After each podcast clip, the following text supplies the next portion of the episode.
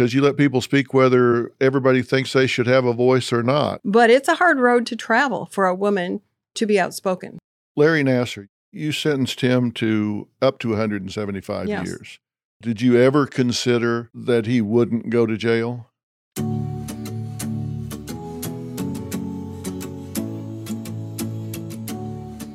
Boy, have I got an interesting guest today. This is Judge Rosemarie Aquilina. Let me just introduce her for a while and then I'll talk to her in a second.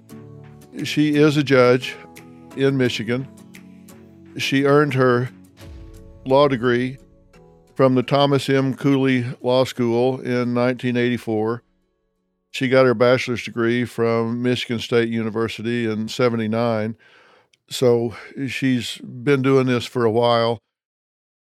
She served as a 55th District Court judge for four years and then has been elected as a 30th Circuit Court judge in Ingham County in November of 08 and she retired honorably from the Michigan Army National Guard after 20 years of service. She was the first female JAG officer in the Michigan Army National Guard, also the most requested JAG officer of all time, not by accident. We'll talk about that in a minute. She served as administrative assistant to State Senator John F. Kelly for 10 years. And she actually hosted Ask the Family Lawyer, which was a syndicated show. She is a published author. She has fictional novels, Feel No Evil, Triple Cross Killer, and All Rise. We'll talk about those in a minute too. She's got a memoir coming out real soon called Just Watch Me. That was not a title picked at random, uh, which we'll get into as well. She's currently an adjunct professor at the Thomas M. Cooley Law School and Michigan State University School of Law. So, needless to say, she is more than a little busy. So, Judge, thank you. You've been a really important part of the show, Dr. Phil, and I took this opportunity to glom onto you and get you to sit down and talk to us more about you. And let people get to know you a little better because people love it when you're on, as you probably know. Well, I love being on, but more important, I love that you love people and messaging and trying to fix the world. And so your show is just instrumental in change. And I am honored that you asked me to be on that and on this podcast. So thank you. Well, you speak right up, and I love that. You say what you think.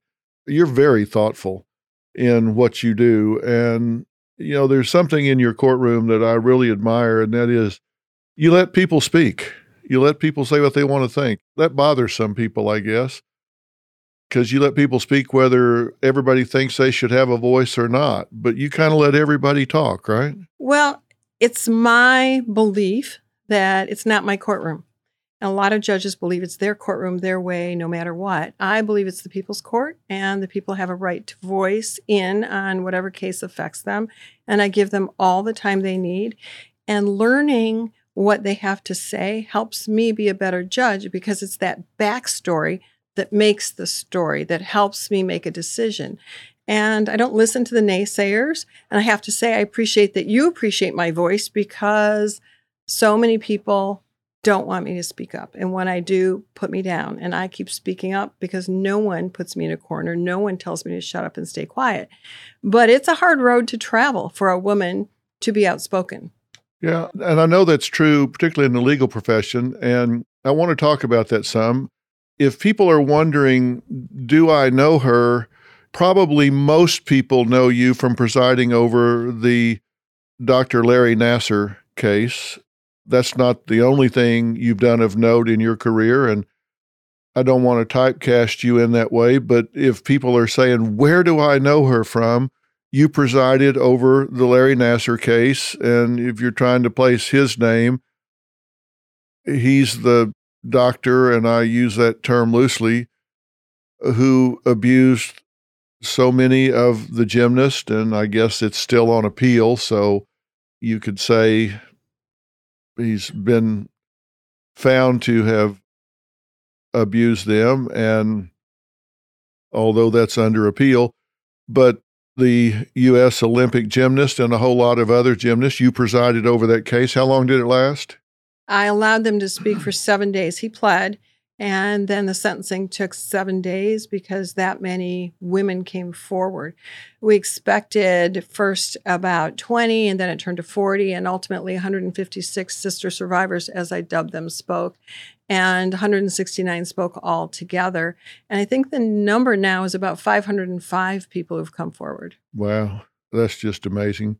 We'll talk about that in a minute. But if you're trying to place uh, the judge other than on our show, that's probably where you would know her from the most. And I thought, you know, I spent most of my professional career in the litigation arena. As you know, I've been in front of more judges than you can shake a stick at. And I thought you did a masterful job in that case. I'm not saying that because you're sitting here. I thought it was even handed. I thought you let him speak. I thought you let people speak to him at the time. And I said so publicly at the time. And this was before I had the pleasure of meeting you. I said publicly, I thought you did a masterful job in navigating the terrain of that case. And I thought you gave everybody their day in court, their opportunity to speak.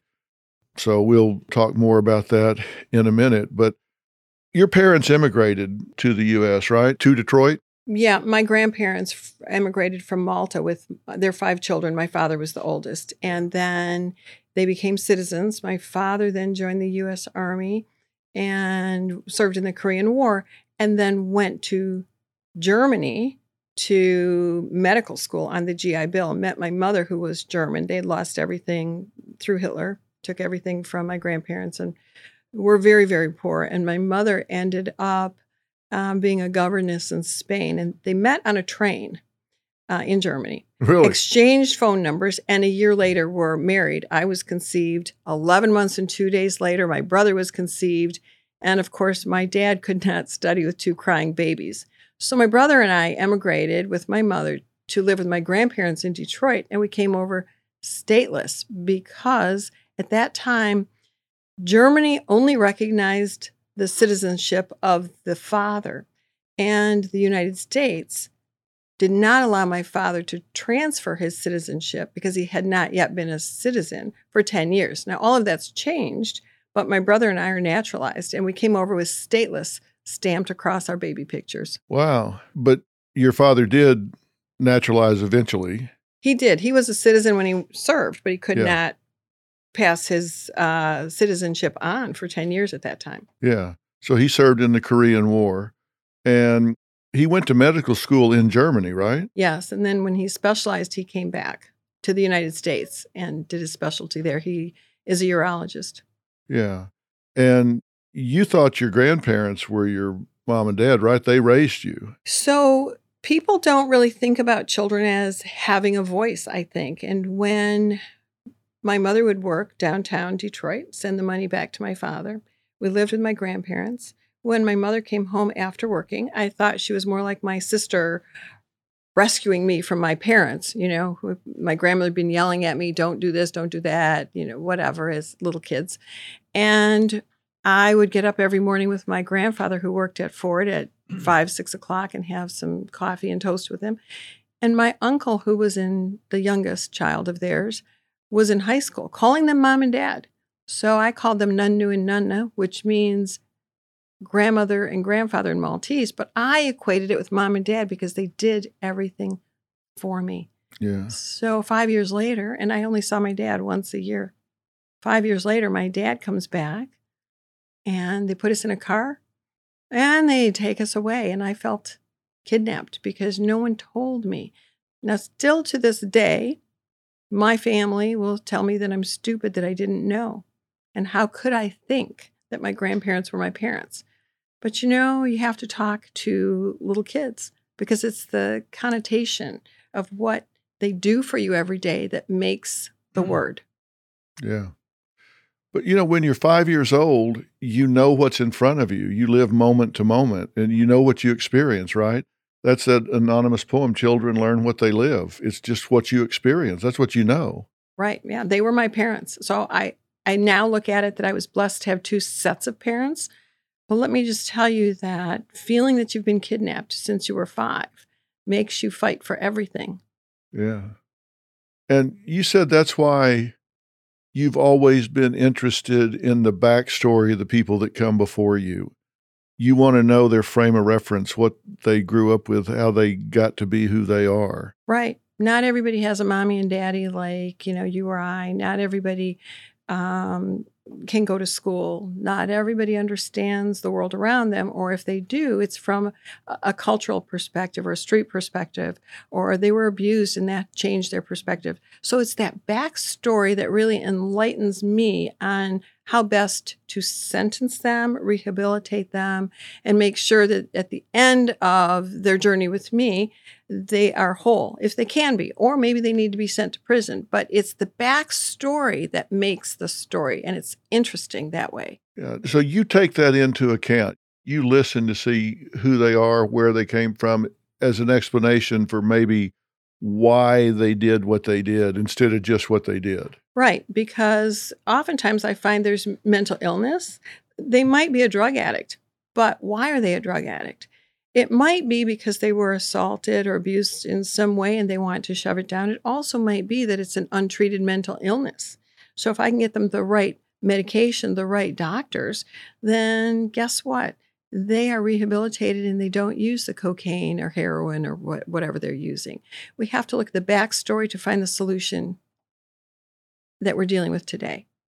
Well, now that takes a lot more time to listen and figure out who they are and to do a real pre sentencing study and know who's in front of you. But when you do that, are you more confident in the sentences that you hand down? Yes. And I also know it works because I live in the community where I work. And I have people come up to me, no matter where I am, and tell me, You saved my son's life. You saved my life. Uh, I didn't know I was going through that. How did you see it? And I know it works. And I see the recidivism rate, at least of many of the people in front of me, go down. And I don't care if I deal with one case for a week or 10 cases in a day I'm not done with that case until I'm done with that case. The only thing that's in front of me is that one particular case. I believe that is what judges are supposed to do. I know that's not always popular. I know that I get complaints that I spend too much time uh, talking to people, and I don't care. If you don't have time to be in my courtroom, reschedule or, or leave. I'm not going to leave until I'm done, until I have that information. Mm-hmm. Discover why critics are calling Kingdom of the Planet of the Apes the best film of the franchise. What a wonderful day! It's a jaw dropping spectacle that demands to be seen on the biggest screen possible. We need to go. Hang on. It is our time. Kingdom of the Planet of the Apes. Now playing only in theaters. Rated PG 13. Some material may be inappropriate for children under 13. The first page of a book never tells the full story.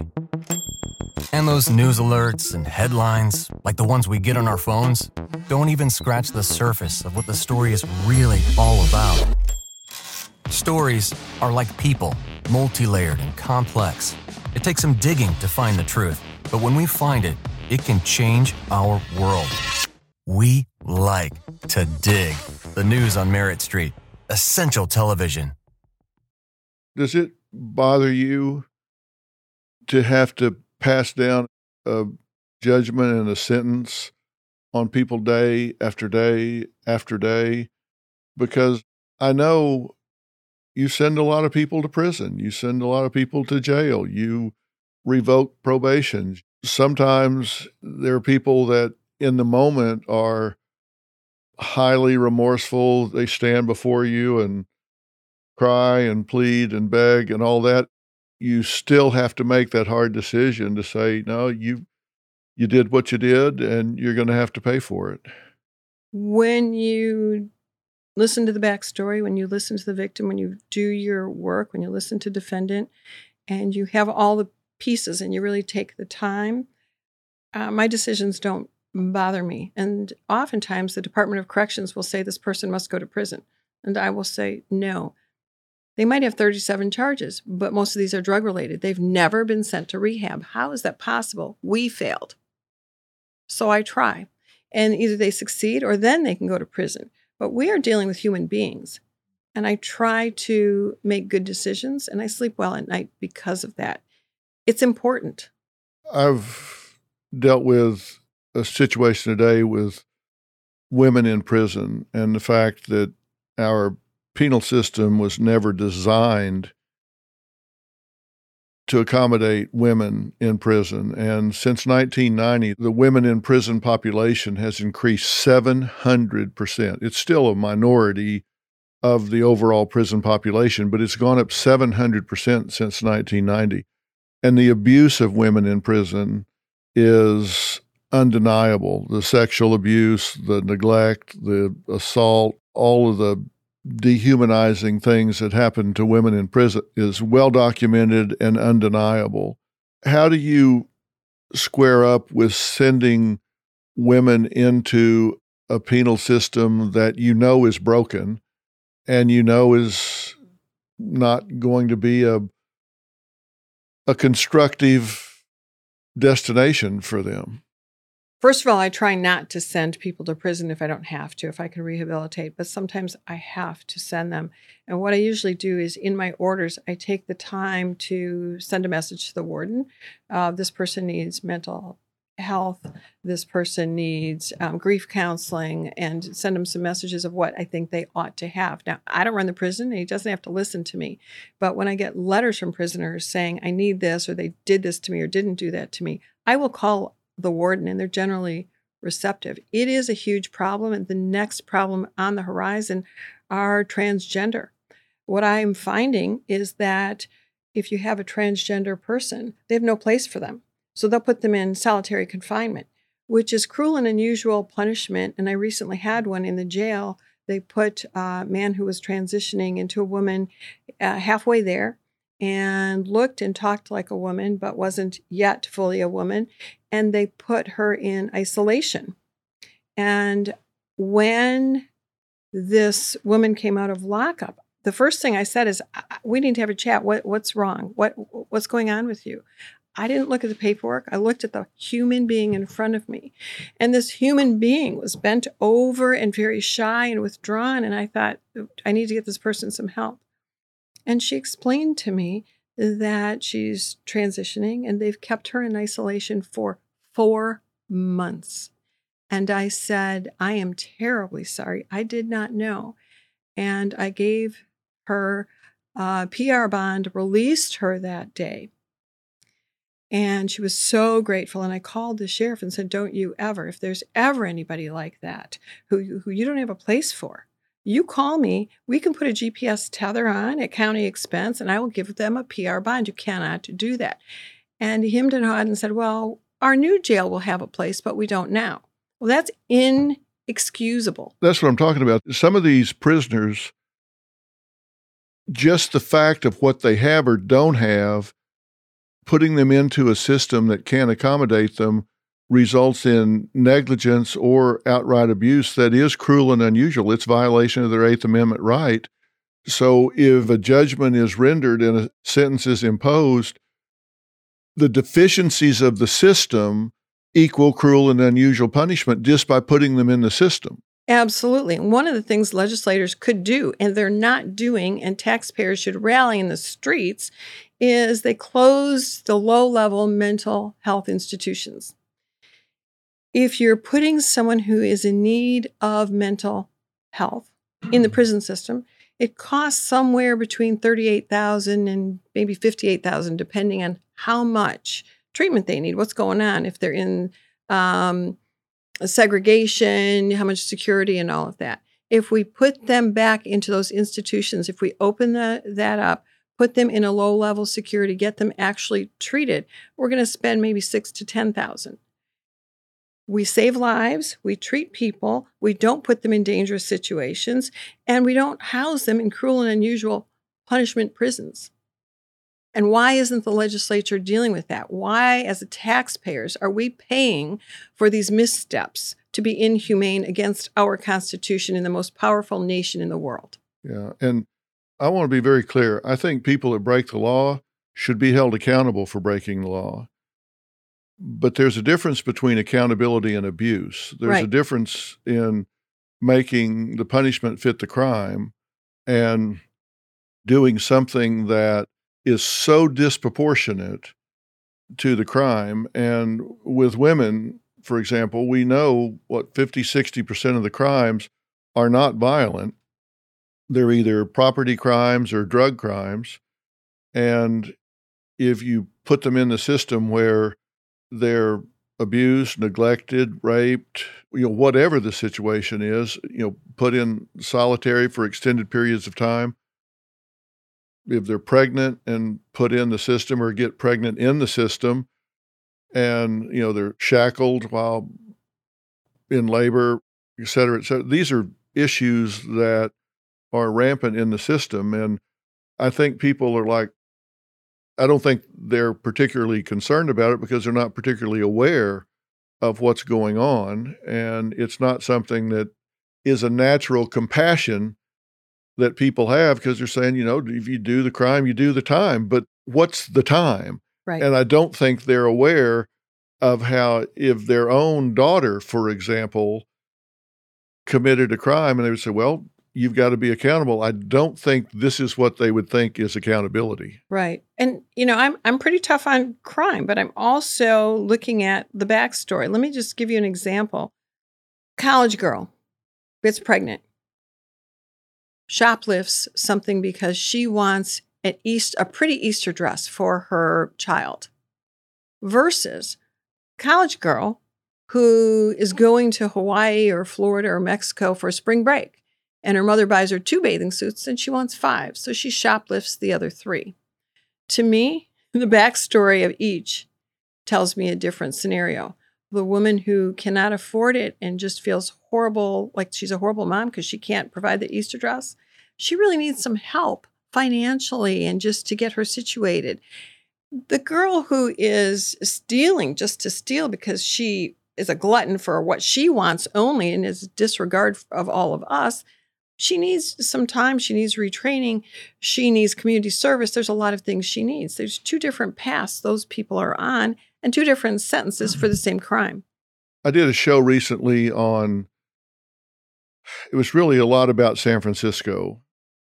Walgreens has closed 23 stores in the Bay Area, in large part because they say they're not prosecuting shoplifting in that area. They've raised the limit to $950. Anything 950 or below is a misdemeanor, Prop 47 in California. If they do anything at all, they give them a citation, misdemeanor. Some research says that they subsequently dismiss 70% of those citations. So there's basically no consequence. So a lot of these stores just said, you know, we're just getting cleaned out on a regular basis. And it's not 950 per day, it's 950 per incident. So they can go into Target and get 950, they can go into Walgreens and get 950, go in the next store so they can do $10,000 a day if they're industrious enough. And I had one member of the audience say, I think it's the fault of the corporations. They're not paying people enough, so they're basically just going in and taking what's rightfully theirs. And I don't see the problem, which I was a little dumbfounded. I'm not at a loss for words often, but I was a little at a loss for words. And in California, they have no bail. So if you do get arrested, they just take you down and process you in and right back out. How do you feel about that?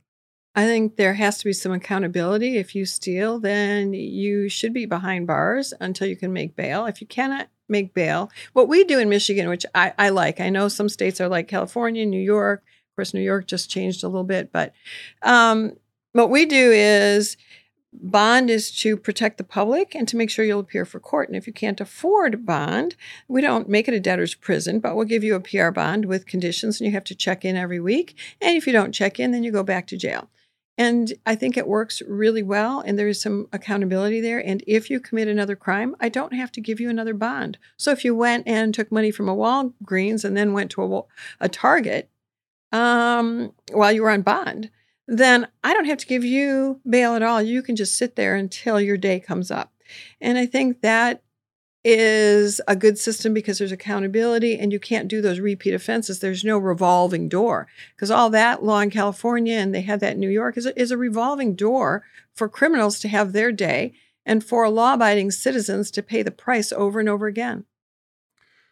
A lot of people are really upset with the no bail legislation that has gone through. And we keep seeing stories, and I know they're anecdotal and probably a very low percentage of the cases, but we're seeing a lot of stories where judges have had offenders in front of them and put them back on the streets, and then somebody with three, four, or five DUIs are back on the street and have a head on collision drunk with a family of four and kill them. And then the city, county, wherever it happens, becomes outraged. How is this happening? What's going on in the court system that we have repeat offenders of violent crimes or DUIs that are back on the streets to reoffend with violent crimes. What's wrong with the system that that's happening? They're not looking at public safety. So when you have an arraignment and then you have a probable cause hearing or pretrial, whatever steps you take, and depending on the ty- type of crime and, and the state you're in, there has to be a finding of public safety. If this person's out, can the public be safe? And if you have someone who is a 0.17 or a 0.23, or I've had people with a 0.43, should they be out? No, they're a functional alcoholic and it's not safe for them to be out. If they are out, they need to be on a scram tether so we can see if there's alcohol and we need to put them in treatment pending trial. We can't have them out there reoffending and reoffending. I have had a defendant who um, drove drunk, killed someone. Was another judge uh, lower than me put them out on bond. On bond, killed someone else. I put him on a three million dollar bond. They weren't happy about that. The case has been resolved now, and everyone thought that was too high. But how much is a life worth? There has to be some safety and accountability, and you have to look at each case separately. You can't just say, "Here's the charge. Goodbye. We'll see you tomorrow with another one." That's not public safety. Aren't we all in this for public safety? That's why I'm here. Safe for public today and for my children tomorrow. You've made the comment enablers and bystanders should be prosecuted.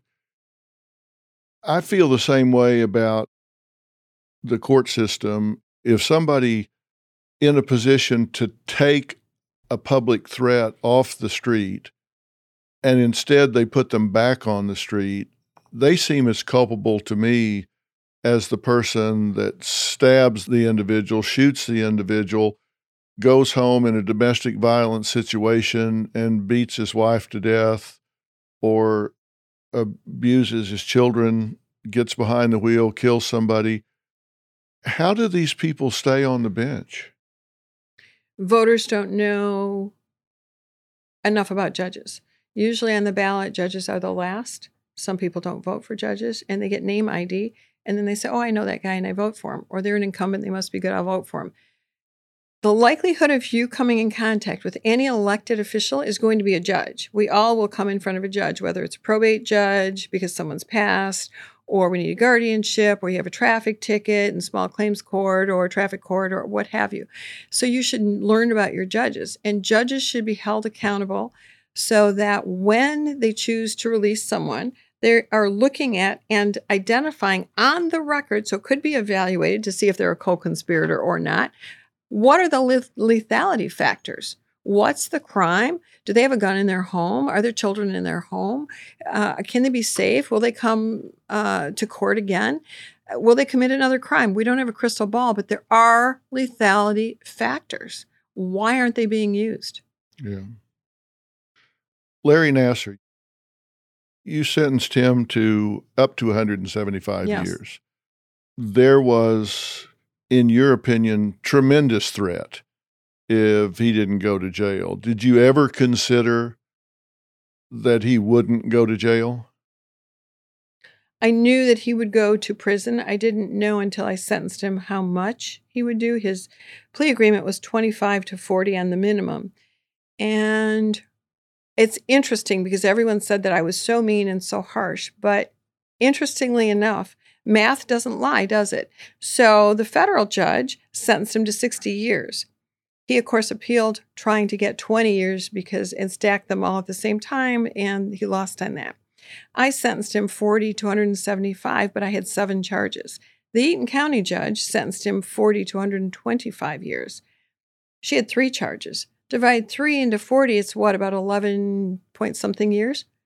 So divide seven into 40, and it's what, 5.3 years. I actually sentenced him the least. What he didn't like was that when I thought the lethality factors in my courtroom, you know, the sheer anguish was at such a high level, it was red, you know, I would lash out at him and then it would calm it right down to green um, because his behavior was awful. What was he doing that was so awful? The things that I saw were he was just being flippant. Yes, flippant, uh, laughing with his lawyers and not paying attention. If you read the transcript or listen to it, the sister survivors many, many times said, You look at me. I am not a number. I am a name. You look at me. And he wasn't looking. And for those people who think I was harsh, he was in the witness chair rather than at counsel table because I had met with three levels of police and said, I'm worried about his safety. I'm worried about a lot of safety issues. And in the military, I'm trained in terrorism. So I outlined my courtroom and said, here's how it's going to be. I need plainclothesmen. I need three levels of security. And if something happens, I need him rushed out the back door through the jury door. That's why I had him there. Not for a media circus, as he called it, but for safety. And um, people can say what they want. I don't regret anything. Um, he is dangerous. He still, even though I asked him several times, does he want to withdraw his plea? And he said no, he still calls it medical. And that worries me. I hope he is getting treatment and rehabilitation in prison, but do I think he should be free? No. In the letter that he wrote me, he said it was not it was not criminal, it was medical. His treatments of these sister survivors, he still, although he said it was sexual when he pled, he still claims it was medical treatment um, when he wrote the letter to me and when he spoke to me. There's no acknowledgement that he actually abused anyone. And that's frightening to me. So he was still trying to claim that you were criminalizing medical practice. Yes, that he did nothing wrong and it's all my Mhm. fault. I wanted a media circus. Well, I don't need a media circus. I've had lots of media cases. I didn't bring everybody there. He did. Was there a point in the proceedings where he came present and got real and stopped the flippant denial avoidant behavior? The only human, deeply painful reaction that I saw, and I think the world saw, was when Trinea Gonczar spoke to him. And she had known him since she was a very young child. And she had been to his wedding, and there were all sorts of family events. And she felt very close to him. And when she testified in tears, she basically said, My friend, what have you done? It was almost biblical. You could feel the pain in both of them. He had been seeing her since she was seven, Yes. and her impact statement was very moving. It- clearly, there was a reaction on his part to it. Yes. He cried. It was like there was nowhere for him to run, nowhere for him to hide. She locked in on him like a laser beam. Yes. And it, that changed a lot of people. You know, we saw that with the University of Michigan people. Yes. Jon, for example, Jon Vaughn. Yes. Jon Vaughn, um, when I met him, he said, I, I had to meet you. It was when I watched the im- impact statements that I decided to come forward. And for a black man to come forward is so incredibly brave. And uh, he and Trinea are like brother and sister now. And, um, you know, he credits what she said, how brave she was. And uh, I echo that. Did you say to him, I just signed your death warrant? I did. And when did you say that? during the sentencing on the last day, uh, after I announced the 40 to 175 years, some people say that was really cruel. It's not something I've ever said to anyone. And why I said it to him, it really just came out, I think, from my gut because I wanted the sister survivors who so painfully testified, raw, honestly, with dignity. I wanted them to know they were safe because none of them felt safe. They felt like because he hadn't acknowledged it and clearly was going to appeal, that they felt like he's not yet going down for this. Right. And he just, he never acknowledged it. And even when he said, I'm pleading, I'm doing this for all of you, he was really doing it for him. I mean, he got a heck of a plea deal, and it was really all about him and all about him keeping and maintaining control. And all of those sister survivors, they know that he's never going to, even if he were free, he would never touch them again because they're wise now. But their fear is the next girl, Mhm. the next patient. And it's hard to live with that. You said to him, it was not treatment. It was not treatment what you did. It was not medical.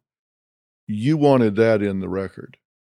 Absolutely. I wanted the Court of Appeals and the Supreme Court, when they reviewed what I said and why I did the sentence that I did, to understand not only his bad behavior, but that it was clear in the record that it was sexual, predatory, and there was no understanding of it. And it had nothing to do with medical because he kept asserting it was medical.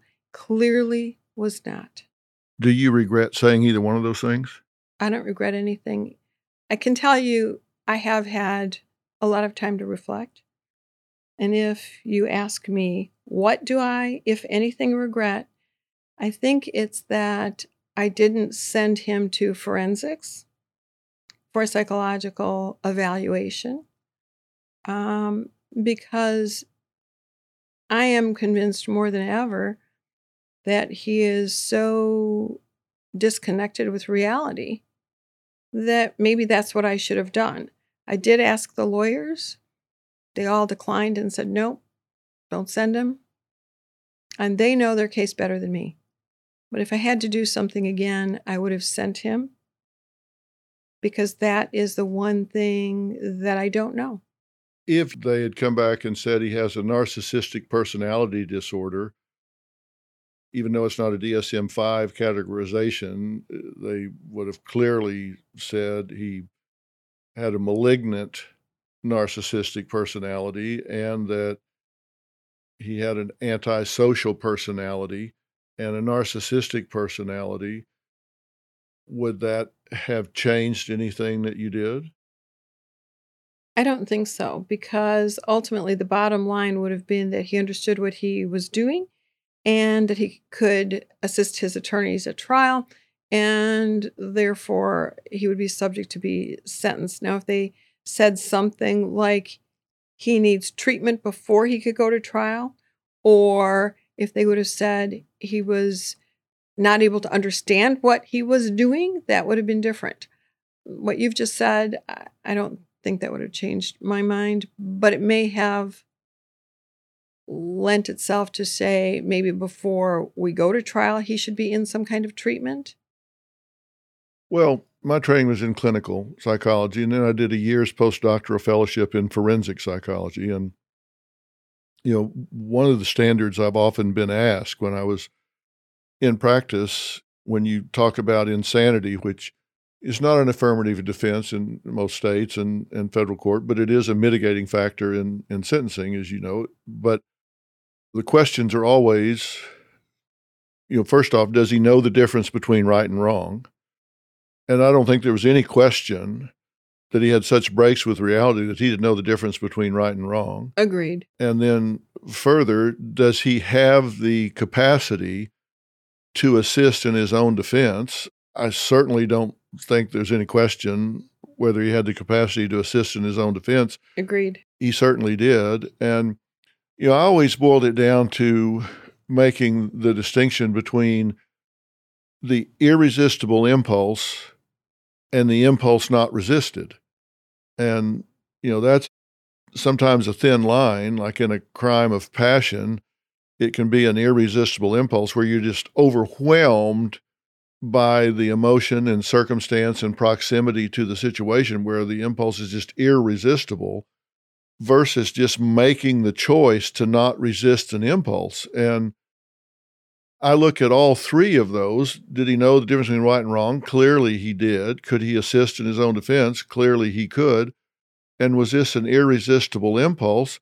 It certainly was not because it stretched across so many people, across so much time, and he had the opportunity to deliberate his choices and behaviors from situation to situation to situation. You cannot tell me that this was an irresistible impulse 150, 60, 300, 500, 1,000 times that he was just zombied out and couldn't resist the impulse. Bullshit. Right. I, I and, and you know I agree with that, and I appreciate you saying that.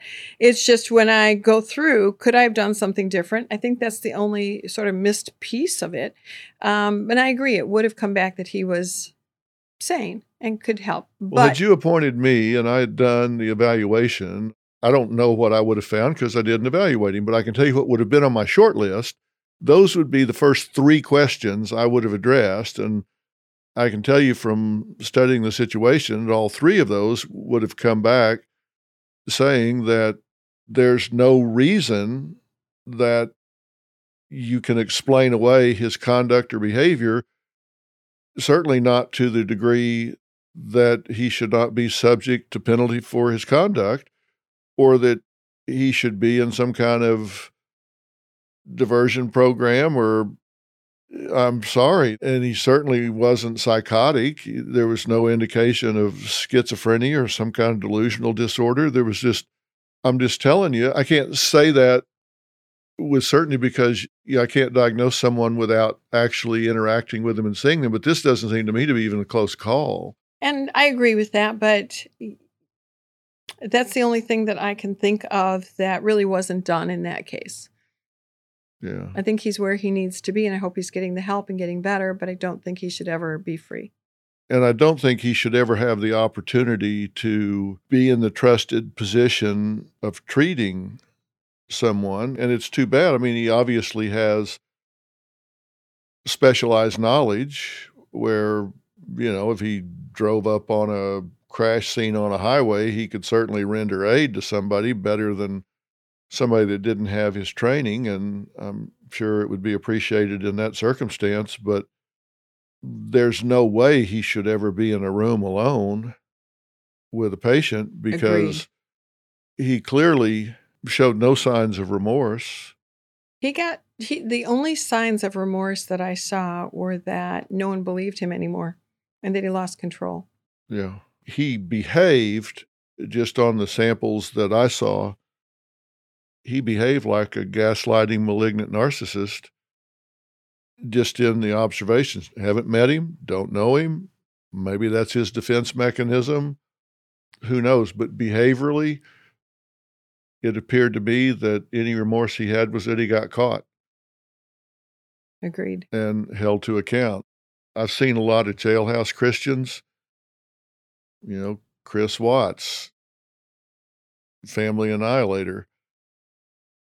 You know, all of a sudden he found God in prison. Yeah, that's pretty handy. I always laugh because I hear that line a lot And, you know, I, am certain that God lives in jail and prison because everyone finds him there. Must, know, if he ever comes they... back, I'm sure it's going to be in prison. yeah. Why didn't they find him outside, you know?